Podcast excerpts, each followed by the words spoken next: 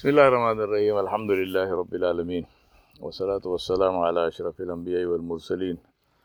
محمد رسول الله صلى الله عليه وعلى آله وصحبه وسلم تسليما كثيرا كثيرا. قال تعالى إن في خلق السماوات والأرض واختلاف الليل والنهار لآيات لأولي الألباب. Allah subhanahu wa ta'ala said in Verily, in the creation of the heavens and the earth and the alternation of the day and the night, there are signs for people of intelligence, people who reflect and think. Alhamdulillah, we are sitting on top of this mountain, Prospect Mountain in America, in upstate New York, on top of Lake George. And I invite myself and you to look around us and see what we are seeing here. We climbed up a pretty steep path to get up here. We are seeing rocks, especially up that trail when we were coming, massive black rocks. Probably, I'm no geologist, but probably that's an indication that those rocks were pushed up from the core of the earth and Allah knows for how many millions of years they burned in the fires which are in the center of the core of the earth.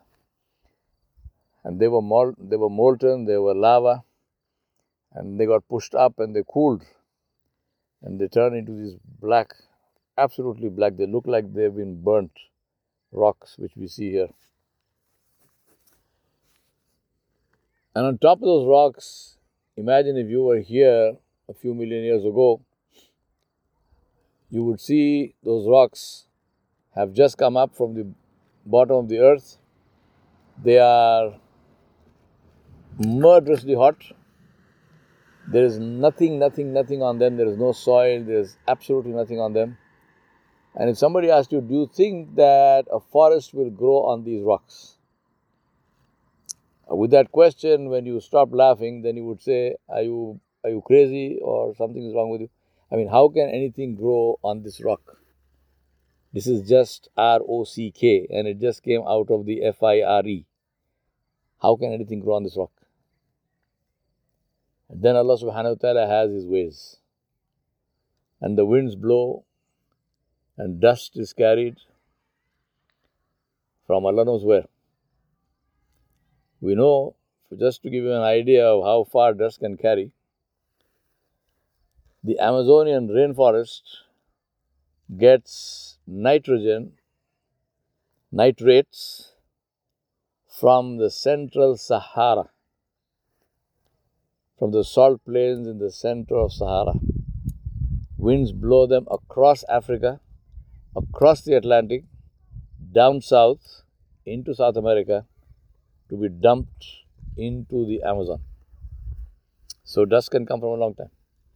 So Allah subhanahu wa ta'ala then sent dust. And the dust stayed, and there was rain, and a lot of it got washed down into Lake George. And Lake George was created, and then some more dust stayed and stayed. And then there were seeds which were carried, some in the air, some by birds, and so on and so on. And a few million years later, we see what we see, which is thick forest on top of rocks and the feet of this mountain are cooled in the waters of Lake George. And we here,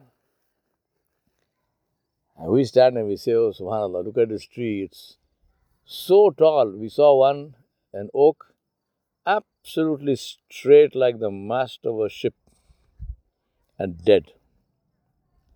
And it didn't fall, it's still there, standing straight. And we are seeing these trees and so on, and we're saying, Subhanallah, look at these massive structures and massive rocks and massive trees. And But what is the reality of this whole thing? The reality of this whole earth, not just the mountain, the entire earth, is less than a grain of sand on the beach. In comparison to the visible universe, not the whole universe, the visible universe. How is that defined? That is defined by if you take a grain of sand on the tip of your finger, hold your finger hand out like this to the extent of your arm, and the grain of sand is resting on the tip of your index finger. You shut one eye and you look there. The piece of sky that is blocked by that grain of sand is the visible universe. And in that, this whole earth and everything it contains is less than a grain of sand on the beach. Why am I saying all this? To remind myself and you that at the end of the day, even this one grain of sand on the beach, Allah did not give the control of this to any one individual or any one nation or any one king or any one country ever. The largest and the biggest of the empires, land empires, was that of Genghis Khan, which was 13 million square miles, compared to the Romans, which was 3 million square miles and 1 million square miles compared to the uh, at the peak of the Abbasi Khilafah, Umayyad and Abbasi Khilafah, it was 5 million square miles. Genghis Khan's land empire was three times that. But still, that was what? That was from China to the middle of Europe. That's it. Allah never gave it to anybody completely.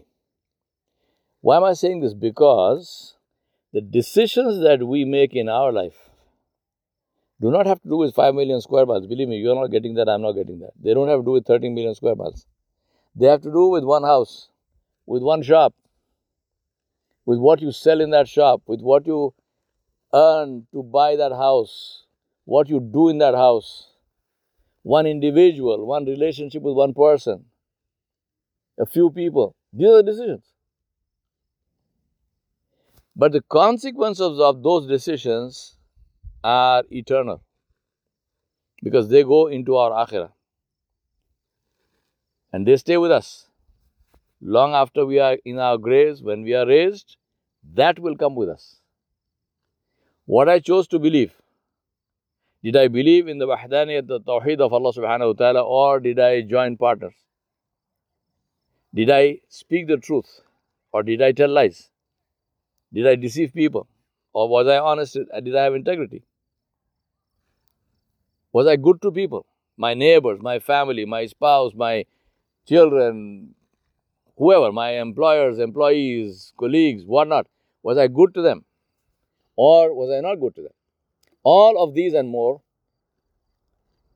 truly, especially in the context of us individuals, have more value than this whole earth and everything it contains. Because this whole earth and everything it contains will finish, will be destroyed will one day cease to exist. But your and my amal will not cease to exist. They will remain. Right? Did you think of that? These mountains will not be there anymore. Allah subhanahu wa ta'ala said they will be like dust balls, they'll go away. What about your amal and my amal? They will be there. So our amal have more staying power and they have more reality than the than these mountains. They will stay with us. They will stay with us in this world and they will go into our qabr and they will come out of, of the qabr. On the day of judgment, we will be judged by those amal. So when Allah subhanahu wa ta'ala said the signs of Allah is not only to look at the signs and say subhanallah, subhanallah, that we should do, but also then to remind ourselves that one day I'm going to meet Allah subhanahu wa ta'ala. That is this, the definition of alulil albab. Those who reflect and think because Allah subhanahu wa ta'ala described that, I will end with that. The rest of the ayah. الذين يذكرون الله قياما وقعودا وعلى جنوبهم ويتفكرون في خلق السماوات والأرض and then then what ربنا ما خلقت هذا باطلا سبحانك فقنا عذاب النار Allah said who are the ulil albab they are the ones sequence of that think about the sequence first what is the sequence They are those who recognize Allah subhanahu wa ta'ala. They do the zikr of Allah. What is zikr of Allah? There's no zikr of Allah if you don't know Allah. Zikr of the one we know, zikr of the one we recognize, zikr of the one we love over and above anyone, anything else. Allah subhanahu wa ta'ala. And when do they do that? They do that standing, sitting, and lying down, meaning they do that day and night, 24 hours their qalb is jari, their qalb is continues to make the dhikr of Allah subhanahu wa ta'ala. The eyes sleep, the heart does not sleep. That is the definition of the Muslim. This is the definition of the Nabi, but the um, definition of the Nabi is the definition of the Muslim. The one whose heart is alive with the dhikr of Allah. And then, wa. He did not say, oh, Allah did not say this or that. Allah said, and. And Allah did not put the fikr fi khalqi samawati wal before, no. First recognize Allah subhanahu wa ta'ala. First become subservient to Him. First become obedient to Him. First become a slave of Allah. And then when you look at the creation, Allah subhanahu wa ta'ala will remove the curtains of the dunya from the eyes. And you will see the creation the way it is supposed to be seen as the creation. And then you are not overawed by it. And you don't see somebody's wealth and you don't see somebody's palaces and you don't see somebody's power in this world and you are not overawed by that. You say, This is makhluk.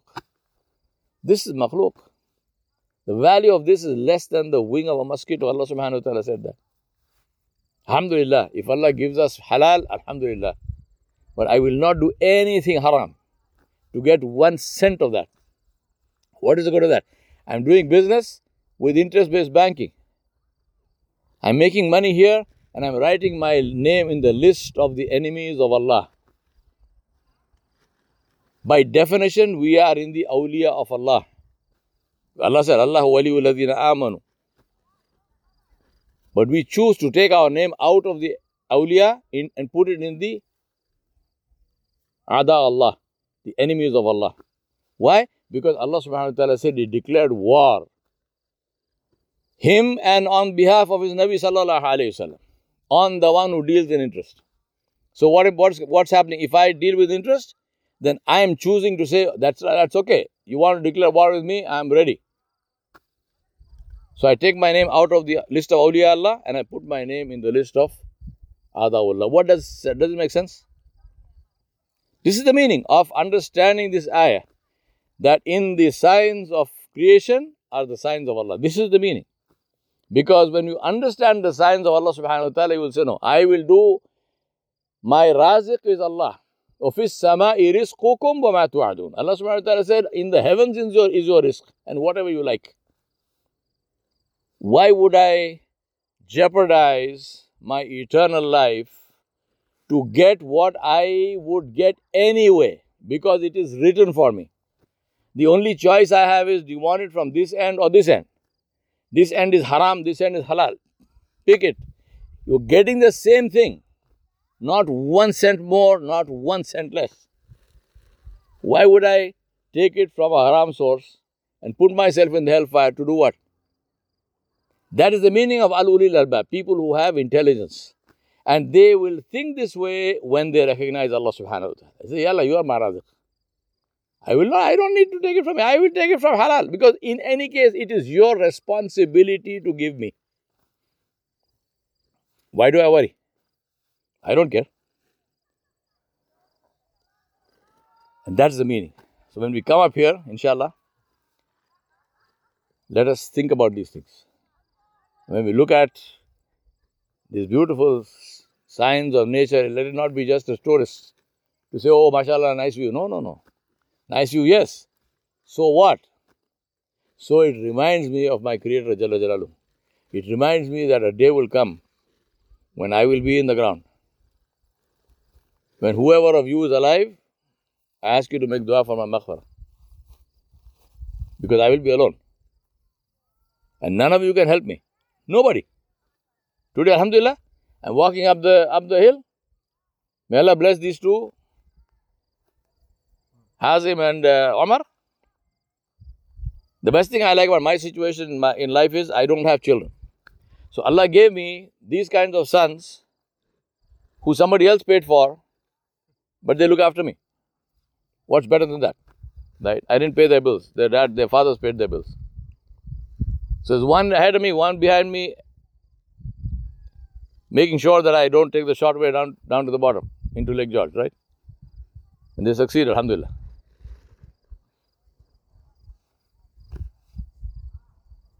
We ask Allah subhanahu wa ta'ala to keep all of you in His care and His safety until and including when we reach Jannatul Firdaus. And we ask Allah subhanahu wa ta'ala to give you and give me and give all of us Jannatul Firdaus without hisab.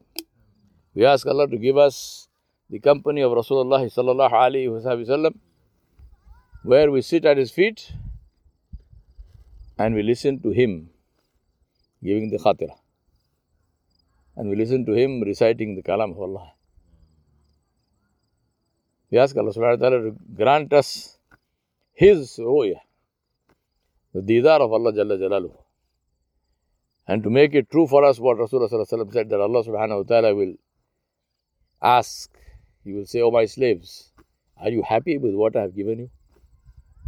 And may Allah make us among those who will say, Ya Rab, how can we not be happy when we are sitting here in Jannatul Firdaus? And then Allah will say, Shall I tell you something which is better than this? And may Allah make us among those who will ask, Ya Rab, what can be better than this? And Allah will say, Better than this is that I am pleased with you and I will never be displeased. The pleasure of Allah, the rida of Allah, even Jannatul Firdaus has no comparison to it. That is the rida of Allah subhanahu wa ta'ala. Because in the Quran, Allah subhanahu wa ta'ala mentioned the worst of the disbelievers. And Allah said on Yawm al Qiyamah, Allah subhanahu wa ta'ala, لا ينظر إليهم ولا يزكيهم Allah did not say on the day of judgment they will going to be thrown into the hellfire and they will burn. Allah said Allah will not look at them and Allah will not purify them. Huh? The worst of the punishments is that Allah will not look at that person. That's it. Allah will not look at the person. So, what is the value of the rida of Allah?